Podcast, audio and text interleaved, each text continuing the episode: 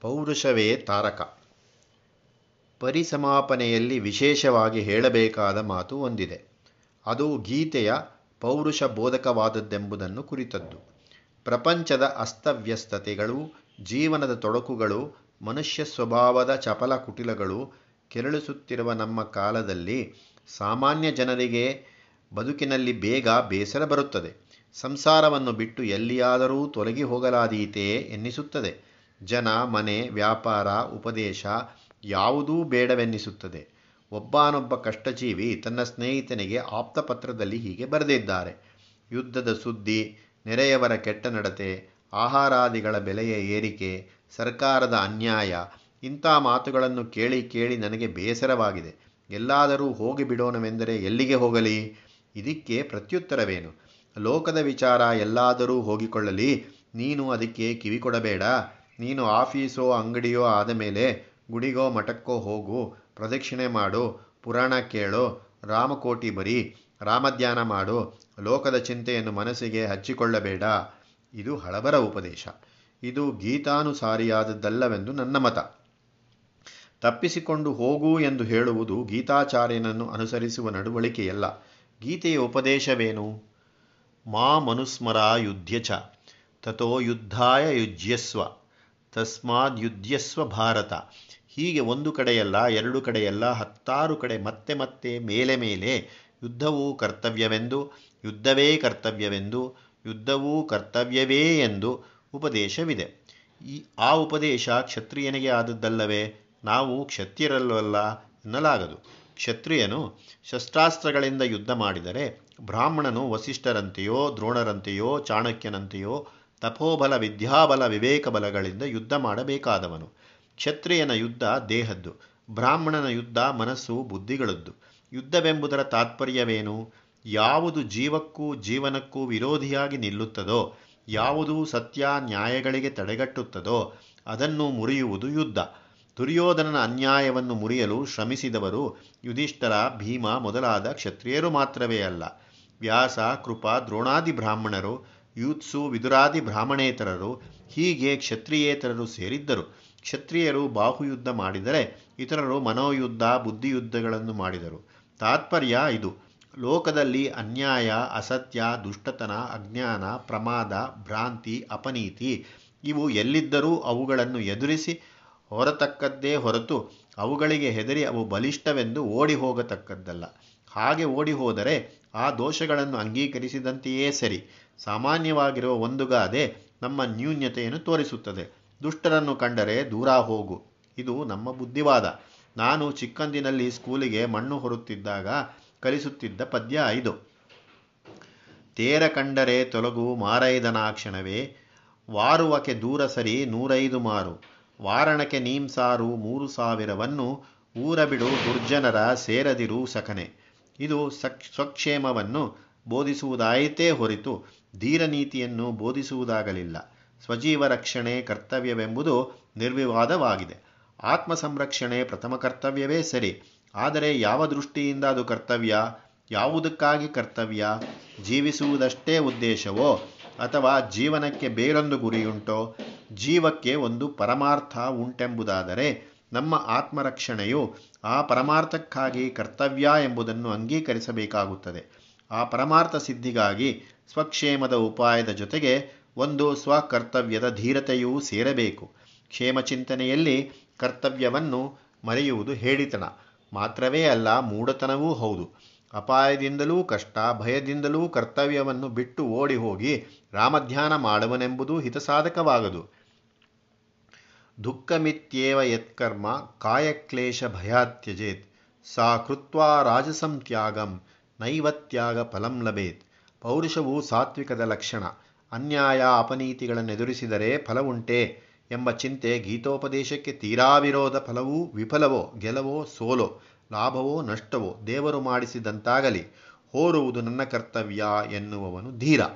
Milton ಕವಿ ಹೀಗೆ ಹೇಳಿದ್ದಾನೆ I cannot praise a fugitive and cloistered virtue unexercised and unbreathed that never sallies out and seeks adversary ಈ ಉಪದೇಶ ಅರ್ಜುನನಿಗೆ ಎಷ್ಟು ಅವಶ್ಯಕವಾಗಿತ್ತೋ ನಮಗೂ ಈ ಹೊತ್ತು ಅಷ್ಟು ಅವಶ್ಯಕವಾಗಿದೆ. ಕ್ಲೈಬ್ಯಂ ಮಾಸ್ಮಗಮಃ ಪಾರ್ಥ ನೈತತ್ವಯು ಪಪದ್ಯತೆ ಕ್ಷುದ್ರಂ ಹೃದಯ ದೌರ್ಬಲ್ಯಂ ತ್ಯಕ್ತೋತಿಷ್ಠ ಪರಂತಪ. ಪ್ರಜಾರಾಜ್ಯವೆಂದರೆ ತೊಡಕು ಬಡಿದಾಟಗಳ ರಾಜ್ಯ, ಸಾವಿರ ಸ್ವಾರ್ಥ ಸೈನ್ಯಗಳ ಘರ್ಷಣೆಯ ರಾಜ್ಯ, ಅದು ನಿತ್ಯರಣರಂಗ. ಅದರಲ್ಲಿ ಜನತೆಗೆ ಜೀವಿತವು ಸಖ್ಯವಾಗಬೇಕಾದರೆ ಜನದಲ್ಲಿ ಸಾತ್ವಿಕರಾದವರು ಪೌರುಷಶೀಲರಾಗಬೇಕು. ನಮ್ಗ್ಯಾಕಪ್ಪ ರಾಜಕೀಯ? ನಮ್ಗ್ಯಾಕಪ್ಪ ಸರ್ಕಾರದ ಗೊಡವೆ? ನಮ್ಗ್ಯಾಕಪ್ಪ ಬಲದ್ವಿರೋಧ? ಹೀಗೆ ಮಾತನಾಡುವ ಜನ ಹೆಚ್ಚಾದರೆ ಪ್ರಜಾರಾಜ್ಯ ಹೇಗೆ ಚೆನ್ನಾಗಿ ಬಾಳೀತು? ಆದದ್ದರಿಂದ ತಸ್ಮಾತ್ ಸರ್ವೇಷು ಕಾಲೇಶು ಮಾಮನುಸ್ಮರ ಯುದ್ಧ ಚ ಇದು ನಮಗೆ ತಾರಕ ಮಂತ್ರ. ಪೌರುಷವೇ ತಾರಕ. ಎಲ್ಲ ಕಷ್ಟಗಳಲ್ಲಿಯೂ, ಎಲ್ಲ ಸಂಕಟಗಳಲ್ಲಿಯೂ ಭಕ್ತಿಪೂರ್ವಕ ಪೌರುಷ, ಮನೋವಿಕಾರರಹಿತ ಪೌರುಷ, ಶಾಂತಿ ಸಮನ್ವಿತ ಪೌರುಷ, ಇದು ತಾರಕ. ನವನಾಗರಿಕತೆಯ ವಿಷಯದಲ್ಲಿ ಗೀತಾಮತಸ್ಥರ ಪ್ರತಿವರ್ತನೆ ಎಂಥದ್ದಾಗಿರಬೇಕು? ಒಂದು, ಉಪೇಕ್ಷೆಯೇ. ಎರಡು, ವಿರೋಧವೇ. ಮೂರು, ಅನುಕರಣೆಯೇ. ನಾಲ್ಕು, ವಿವೇಕದ ಸವ್ಯವಹಾರವೇ. ಉಪೇಕ್ಷೆ ಸಾಧ್ಯವಾಗದು. ಯುರೋಪು, ಅಮೆರಿಕ ಮೊದಲಾದ ಪರದೇಶಗಳವರು ಇಲ್ಲಿಗೆ ನಮ್ಮ ಆಹ್ವಾನದ ಮೇಲೆ ಬಂದವರಲ್ಲ. ಅವರು ಬಂದಾಗ ನಾವು ತಡೆಗಟ್ಟಲಿಲ್ಲ. ನೂರಾರು ವರ್ಷ ಅವರ ಸಹವಾಸವನ್ನು ಅಂಗೀಕರಿಸಿದ್ದೇವೆ. ಈಗ ಅವರನ್ನೆಲ್ಲ ಹಿಂದಕ್ಕೆ ಕಳಿಸಬೇಕೆಂದರೆ ನಮ್ಮವರಲ್ಲಿಯೇ ಬಹುಮಂದಿ ಒಪ್ಪಲಾರರು. ವಿದೇಶ ಸಂಪರ್ಕ ನಮಗೆ ಬೇಡವೆನ್ನುವುದು ಸಾಧ್ಯವಲ್ಲ. ಸಾಧ್ಯವಾದರೂ ಯುಕ್ತವಲ್ಲ. ಉದಾರ ಚರಿತಾನಾಂ ತು ವಸುದೈವ ಕುಟುಂಬಕಂ ಬಾಂಧವಾ ವಿಷ್ಣು ಭಕ್ತಾಶ್ಚ ಸ್ವದೇಶೋ ಭುವನತ್ರಯಂ. ಇದು ಗೀತೆ ಒಪ್ಪುವ ಮತ. ಹೀಗೆ ವಿದೇಶಿಯ ಸಹವಾಸ ಅನಿವಾರ್ಯವಾಗಿಯೂ ಎಷ್ಟೋ ಅಂಶಗಳಲ್ಲಿ ಉಪಾಧೇಯವಾಗಿಯೂ ಇರುವಾಗ ನಾವು ಅವರಲ್ಲಿ ಉದಾಸೀನರಾಗಿರಬಹುದೇ? ನಾವು ಉದಾಸೀನರಾದರೂ ಅವರು ನಮ್ಮಲ್ಲಿ ಉದಾಸೀನರಾಗಿರಬೇಕಲ್ಲ? ಮುದುಕಿ ಮಡಿಯುಟ್ಟು ಅಂಗಳದಲ್ಲಿ ತುಳಸಿ ಕಟ್ಟೆಯ ಬಳಿ ಕುಳಿತು, ಯಾರೂ ನನ್ನನ್ನು ಮುಟ್ಟಬೇಡಿ, ಮೈಲಿಗೆ ಮಾಡಬೇಡಿ ಎಂದು ಸಾರಿ ಸಾರಿ ಕೂಗಿ ಹೇಳುತ್ತಿದ್ದರೂ. ಮನೆಯ ಮಕ್ಕಳು ಅದನ್ನು ಕೇಳುತ್ತಾರೆಯೇ? ಅವರ ಚೆಂಡಾಟದ ಸಂಭ್ರಮದಲ್ಲಿ ಆಕೆಯ ಮೇಲೆ ಚೆಂಡು ಬೀಳುವುದು ತಪ್ಪೀತೆ? ಜೂಟ್ ಆಟದ ಓಡಾಟದಲ್ಲಿ ಆಕೆಗೆ ಮೈಸೋಕದಿರುವುದು ಆದೀತೆ? ಇಂದಿನ ಪ್ರಪಂಚದ ಸಂತೆಯಲ್ಲಿ ಭಾರತ ಜನ ಮಾತ್ರ ಮಡೆಯುಳಿಸಿಕೊಂಡಿರುವುದು ಸಾಧ್ಯವಾಗದು. ಪ್ರಪಂಚದೊಡನೆ ಬಾಳಬೇಕು. ವಿರೋಧವೂ ಅಷ್ಟೆ. ಇನ್ನೂ ಹೆಚ್ಚು ಅಸಾಧ್ಯ.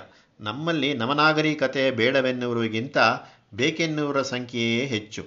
ನಿತ್ಯ ಕ್ಷೌರ, ಬೆಡ್ ಕಾಫಿ, ಬಿಸ್ಕತ್ತು ರಿಸ್ಟ್ ವಾಚೋ ಮೋಟಾರೋ, ರೈಲೋ, ಟೆಲಿಗ್ರಾಫೋ, ಫೋಟೋಗ್ರಾಫೋ, ಇವು ಯಾರಿಗೆ ಬೇಡ?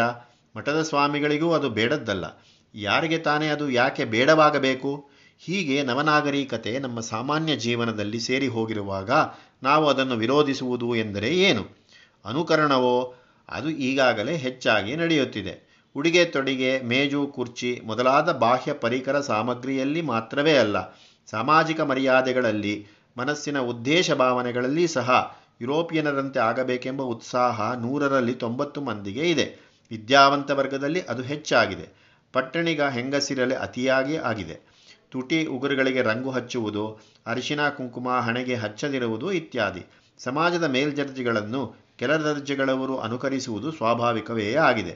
ಕಾರ್ಖಾನೆ ಕೈಗಾರಿಕೆ, ವ್ಯಾಪಾರ, ಸಂಪದ್ ವ್ಯವಸ್ಥೆಗಳಲ್ಲಿ ಇಂಡಿಯಾವು ರಷ್ಯಾದಂತೆ, ಅಮೆರಿಕದಂತೆ, ಜರ್ಮನಿಯಂತೆ, ಜಪಾನಿನಂತೆ ಆಗಬೇಕೆಂಬುದು ರಾಜ್ಯಧಿಕ ರಾಜ್ಯಾಧಿಕಾರಸ್ಥರು ಸರ್ವ ಪ್ರಯತ್ನಗಳನ್ನು ಮಾಡುತ್ತಿದ್ದಾರೆ.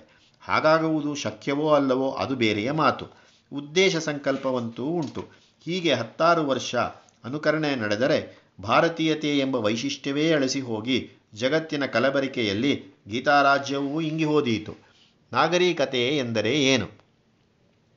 ಅದು ಒಂದು ಜನತೆಯ ಸಭ್ಯ ಗುಣಶೀಲಗಳ ವಿಶಿಷ್ಟ ರೂಪ. ಒಂದು ಜನಾಂಗವು ಪ್ರಕೃತಿಯಿಂದ ತನಗೆ ಬಂದಿರುವ ಗುಣಗಳನ್ನು, ಶಕ್ತಿಗಳನ್ನು, ಸಂಪತ್ತುಗಳನ್ನು ಕಾರ್ಯ ಸಂದರ್ಭಗಳನ್ನು ಲೋಕಕ್ಕೆ ಬಾಧೆಯಾಗದಂತೆಯೂ ಲೋಕಕ್ಕೆ ಸಹಾಯವಾಗುವಂತೆಯೂ ಬೆಳೆಸಿಕೊಂಡು ತನ್ನ ಜೀವನವನ್ನು ಅದಕ್ಕೆ ತಕ್ಕಂತೆ ತಿದ್ದಿಕೊಂಡರೆ ಆ ಸುಸಂಸ್ಕೃತದ ಜೀವನ ಸಂಧಾನವೇ ನಾಗರಿಕತೆ ಎನಿಸುತ್ತದೆ. ಪ್ರಕೃತಿಯು ನಾನಾ ದೇಶಗಳ, ನಾನಾ ಜನ ಜನಾಂಗಗಳಲ್ಲಿ ನಾನಾ ವಿಧದ ಗುಣವಿಶೇಷ ಶಕ್ತಿಗಳ ವಿಶೇಷಗಳನ್ನು ಹಂಚಿರುತ್ತಾಳೆ. ಇದರಿಂದ ಜಗತ್ತಿನ ನಾಗರಿಕತೆಯ ನಾನಾತ್ವ, ಆ ನಾನಾತ್ವದ ಕಾರಣದಿಂದ ಒಂದು ಜನಾಂಗವು ಮಿಕ್ಕ ಜನಾಂಗಗಳಿಗೆ ಅವಶ್ಯವೆನಿಸಿ ಬೆಲೆಯುಳ್ಳವುದಾಗುತ್ತದೆ. ಹೀಗೆ ಪ್ರತ್ಯೇಕ ದೇಶ ವೈಶಿಷ್ಟ್ಯವು ಲೋಕ ಸಂಸ್ಥಿತಿಗೆ ಪ್ರಯೋಜನಕಾರಿಯಾಗುತ್ತದೆ. ಜಗಜ್ಜೀವನದಲ್ಲಿ ಇಂಡಿಯಾದಿಂದ ಆಗಬೇಕಾದ ಸಹಕಾರ ಹೊಂದಿದೆ. ಇಂಡಿಯಾವು ಅನ್ಯಾನುಕರಣ ಮಾಡಿ ತನ್ನ ವೈಶಿಷ್ಟ್ಯವನ್ನು ಕಳೆದುಕೊಂಡರೆ ಅದು ಲೋಕಕ್ಕೆ ಆ ಸಹಕಾರವನ್ನು ನೀಡಲು ಅಸಮರ್ಥವಾಗುತ್ತದೆ. ಇಂಡಿಯಾವು ನವನಾಗರಿಕತೆಯ ವ್ಯಾಮೋಹಕ್ಕೆ ಒಳಗಾಗದೆ ಪಾಶ್ಚಾತ್ಯರ ಅಂಧಾನುಕಾರಿಯಾಗದೆ ತನ್ನ ಆಧ್ಯಾತ್ಮಿಕ ವೈಶಿಷ್ಟ್ಯವನ್ನು ತನ್ನ ಸರ್ವ ಪ್ರಯತ್ನಗಳಿಂದಲೂ ಕಾಪಾಡಿ ಬೆಳೆಸಿಕೊಂಡರೆ ಆಗ ಇಂಡಿಯಾವು ಲೋಕದೃಷ್ಟಿಯಲ್ಲಿ ಗಣ್ಯವಾಗುತ್ತದೆ. ಈಗ ಪಾಶ್ಚಾತ್ಯ ನಾಗರಿಕತೆಗೂ ಭಾರತೀಯ ನಾಗರಿಕತೆಗೂ ಇರುವ ಲಕ್ಷಣ ವ್ಯತ್ಯಾಸಗಳನ್ನು ನೋಡೋಣ. ಒಂದು, ಪಾಶ್ಚಾತ್ಯ ನಾಗರಿಕತೆಯು ಪ್ರತ್ಯಕ್ಷ ಪ್ರಮಾಣಾಶ್ರಯಗಳಾದ ಭೌತವಿಜ್ಞಾನ ಸಿದ್ಧಾಂತಗಳ ಆಧಾರದ ಮೇಲೆ ನಿಂತಿದೆ. ಭಾರತೀಯ ನಾಗರಿಕತೆಯು ಪರೋಕ್ಷ ಸತ್ಯಗಳಾದ ಆತ್ಮತತ್ವಗಳನ್ನು ಅವಲಂಬಿಸಿಕೊಂಡು ನಿಂತಿದೆ. ಎರಡು. ಪಾಶ್ಚಾತ್ಯನಿಗೆ ಲೋಕಭೋಗವು ಮುಖ್ಯ ಲಕ್ಷ್ಯ. ಭಗವದುಪಾಸನೆ ಅದಕ್ಕೆ ಸಾಧನಾ ರೂಪವಾದ ಒಂದು ಉಪಾಯ. ಭಾರತೀಯನಿಗೆ ಭಗವದುಪಾಸನೆ ಮುಖ್ಯ ಧ್ಯೇಯ. ಲೋಕಭೋಗ ಅದಕ್ಕೆ ಪ್ರಾಸಂಗಿಕವಾಗಿ ಒದಗುವ ತಾತ್ಕಾಲಿಕ ಪ್ರೋತ್ಸಾಹ. ಮೂರು. ಪಾಶ್ಚಾತ್ಯನು ಇಹಲೋಕದ ದೃಷ್ಟಿಯಿಂದ ಲೋಕಾತೀತಕ್ಕೆ ಬೆಲೆ ಕಟ್ಟುತ್ತಾನೆ. ಭಾರತೀಯನು ಲೋಕಾತೀತದ ದೃಷ್ಟಿಯಿಂದ ಇಹಲೋಕಕ್ಕೆ ಬೆಲೆ ಕೊಡಬೇಕಾದವನು. ಹೀಗೆ ಮೂಲದಲ್ಲಿಯೇ ಭೇದ. ಆದರೆ ಆ ಭೇದದಿಂದ ವಿರೋಧವೆಂದು ಸಿದ್ಧವಾಗುವುದಿಲ್ಲ. ಹಾಲು, ಜೇನು ಬೇರೆ ಬೇರೆ, ಆದರೆ ವೈರಿಗಳಲ್ಲ. ಒಂದಕ್ಕೊಂದು ಸಹಕಾರಿಯಾಗಬಹುದು. ಸಹಕಾರಿಯಾದರೆ ಚೆನ್ನ. ಮನುಷ್ಯ ಮನುಷ್ಯ ಭೇದವೂ ಹಾಗೆಯೇ. ದೇಶ, ವಿದೇಶ ಭೇದವೂ ಹಾಗೆಯೇ. ಯಾವ ಒಂದು ನಾಗರಿಕತೆಯು ಸರ್ವಾಂಗ ಸಂಪೂರ್ಣವಾದದ್ದಲ್ಲ. ಒಂದೊಂದರಲ್ಲಿ ಒಂದೊಂದು ಗುಣಾಂಶ ಅತಿಶಯವಾಗಿರುವಂತೆ ಒಂದೊಂದು ನ್ಯೂನತೆಯೂ ಇರುತ್ತದೆ. ಹೀಗಿರುವುದರಿಂದಲೇ ಮಾನವ ಪ್ರಪಂಚದ ನಾನಾ ನಾಗರಿಕತೆಗಳು ಒಂದಕ್ಕೊಂದು ಬೇಕಾದವರಾಗಿರುವುದು. ಇದೇ ನಾನಾತ್ವದ ಉಪಯೋಗ. ಅದು ಅನ್ಯೋನ್ಯ ಸಹಾಯತೆಗೆ ಪ್ರೇರಕವಾಗುತ್ತೆಂಬುದು. ಎಲ್ಲ ನಾಗರಿಕತೆಗಳು ಮನುಷ್ಯ ಪ್ರಗತಿಯ ವಿವಿಧ ರೂಪಗಳು. ಎಲ್ಲ ದೇಶಗಳಲ್ಲೂ, ಎಲ್ಲ ಕಾಲಗಳಲ್ಲೂ, ಎಲ್ಲ ಜಾತಿಗಳಲ್ಲೂ, ಎಲ್ಲ ವರ್ಗಗಳಲ್ಲೂ ಮನುಷ್ಯನು ತನ್ನ ಸ್ಥಿತಿಯನ್ನು ಉತ್ತಮಪಡಿಸಿಕೊಳ್ಳಬೇಕೆಂಬುದು ಪದೇ ಪದೇ ಪ್ರಯತ್ನಿಸುವುದು ಸ್ವಭಾವ ಪ್ರೇರಣೆಯಿಂದ. ಆ ಪ್ರೇರಣೆಯ ಆತ್ಮದಲ್ಲಿ ಅಂತರ್ಗತವಾಗಿರುವ ಶಕ್ತಿ. ಆನಂದ ಪ್ರವೃತ್ತಿಗಳ ಅಂಕುರ. ಅದು ಭೂಗಣ, ವಾಯುಗಣ, ಋಣಗುಣಾದಿ ಸಂದರ್ಭ ಭೇದಗಳ ಕಾರಣದಿಂದ ನಾನಾ ಜನಾಂಗಗಳಲ್ಲಿ ನಾನಾ ವೃಕ್ಷಗಳೆಂಬಂತೆ ನಾನಾ ರೂಪ ತಾಳಿರುತ್ತದೆ. ಆದ್ದರಿಂದ ನಾವು ಐರೋಪ್ಯಾದಿ ಪರದೇಶಗಳ ನಾಗರಿಕತೆಗಳನ್ನು ದೂಷಿಸತಕ್ಕದ್ದಲ್ಲ. ಅವುಗಳನ್ನು ಹೇಗಿದ್ದರೆ ಹಾಗೆ ಅನುಕರಿಸತಕ್ಕದ್ದೂ ಅಲ್ಲ. ಎಲ್ಲ ಮನುಷ್ಯ ಸ್ವಭಾವದಲ್ಲೂ ಇರುವಂತೆ ಎಲ್ಲ ನಾಗರಿಕತೆಗಳಲ್ಲೂ ದೈವಾಂಶ, ಅಸುರಾಂಶಗಳೆರಡೂ ಬೆರೆತುಕೊಂಡಿರುತ್ತದೆ. ಆದುದರಿಂದ ಪ್ರತಿಯೊಂದು ದೇಶದ ನಾಗರಿಕತೆಯನ್ನು ನಾವು ಪರೀಕ್ಷಿಸಿ, ಅದರಲ್ಲಿ ದೈವಾಂಶ ಯಾವುದು, ಅಸುರಾಂಶ ಯಾವುದು ಎಂದು ನೋಡಬೇಕಾದದ್ದು ಕರ್ತವ್ಯ. ಯಾವುದು ಜೀವವನ್ನು ಪರಮಾತ್ಮನ ಕಡೆಗೆ ತಿರುಗಿಸಬಲ್ಲದ್ದೋ ಅದು ದೈವ. ಯಾವುದು ಜೀವವನ್ನು ಪರಮಾತ್ಮನ ದಿಕ್ಕಿಗೆ ನಾವು ಬೆನ್ನು ತಿರುಗಿಸುವಂತೆ ಮಾಡಿಯಿತು ಅದು ಅಸುರ. ಇದರ ವಿಸ್ತಾರ ವಿವರಣೆಯನ್ನು ಹಿಂದೆ ಹದಿನಾರನೇ ಅಧ್ಯಾಯದಲ್ಲಿ ನೋಡಿದ್ದೇವೆ. ಗೀತೋಪಾಸಕನಿಗೆ ದೈವಾಂಶವೆಲ್ಲಿದ್ದರೂ ಗ್ರಾಹ್ಯ, ಅಸುರಾಂಶವೆಲ್ಲಿದ್ದರೂ ತ್ಯಾಜ್ಯ. ಈ ಸೂತ್ರವನ್ನು ನಾವು ನವನಾಗರಿಕತೆಗೆ ಅನ್ವಯಿಸಬೇಕಾದದ್ದು.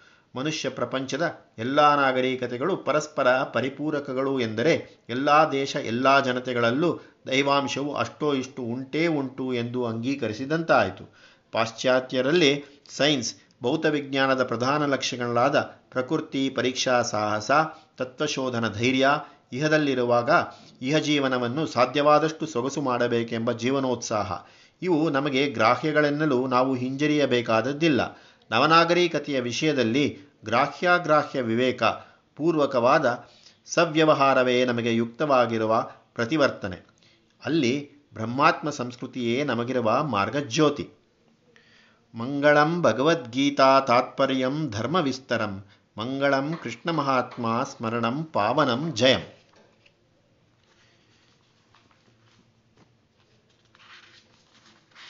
ಇಲ್ಲಿಗೆ ಡಿ ವಿ ಜಿಯವರ ಕೃತಿಶ್ರೇಣಿಯ ಎರಡನೇ ಸಂಪುಟದ ಜೀವನ ಧರ್ಮಯೋಗ ಮುಗಿಯುತ್ತದೆ. ಇಷ್ಟು ದಿವಸ ನನ್ನ ಮಾತನ್ನು ಕೇಳಿ ನನ್ನ ನರೇಶನ್ಗೆ ಎನ್ಕರೇಜ್ ಮಾಡಿದ ಎಲ್ಲ ಸ್ನೇಹಿತರಿಗೂ ನಮಸ್ಕಾರ.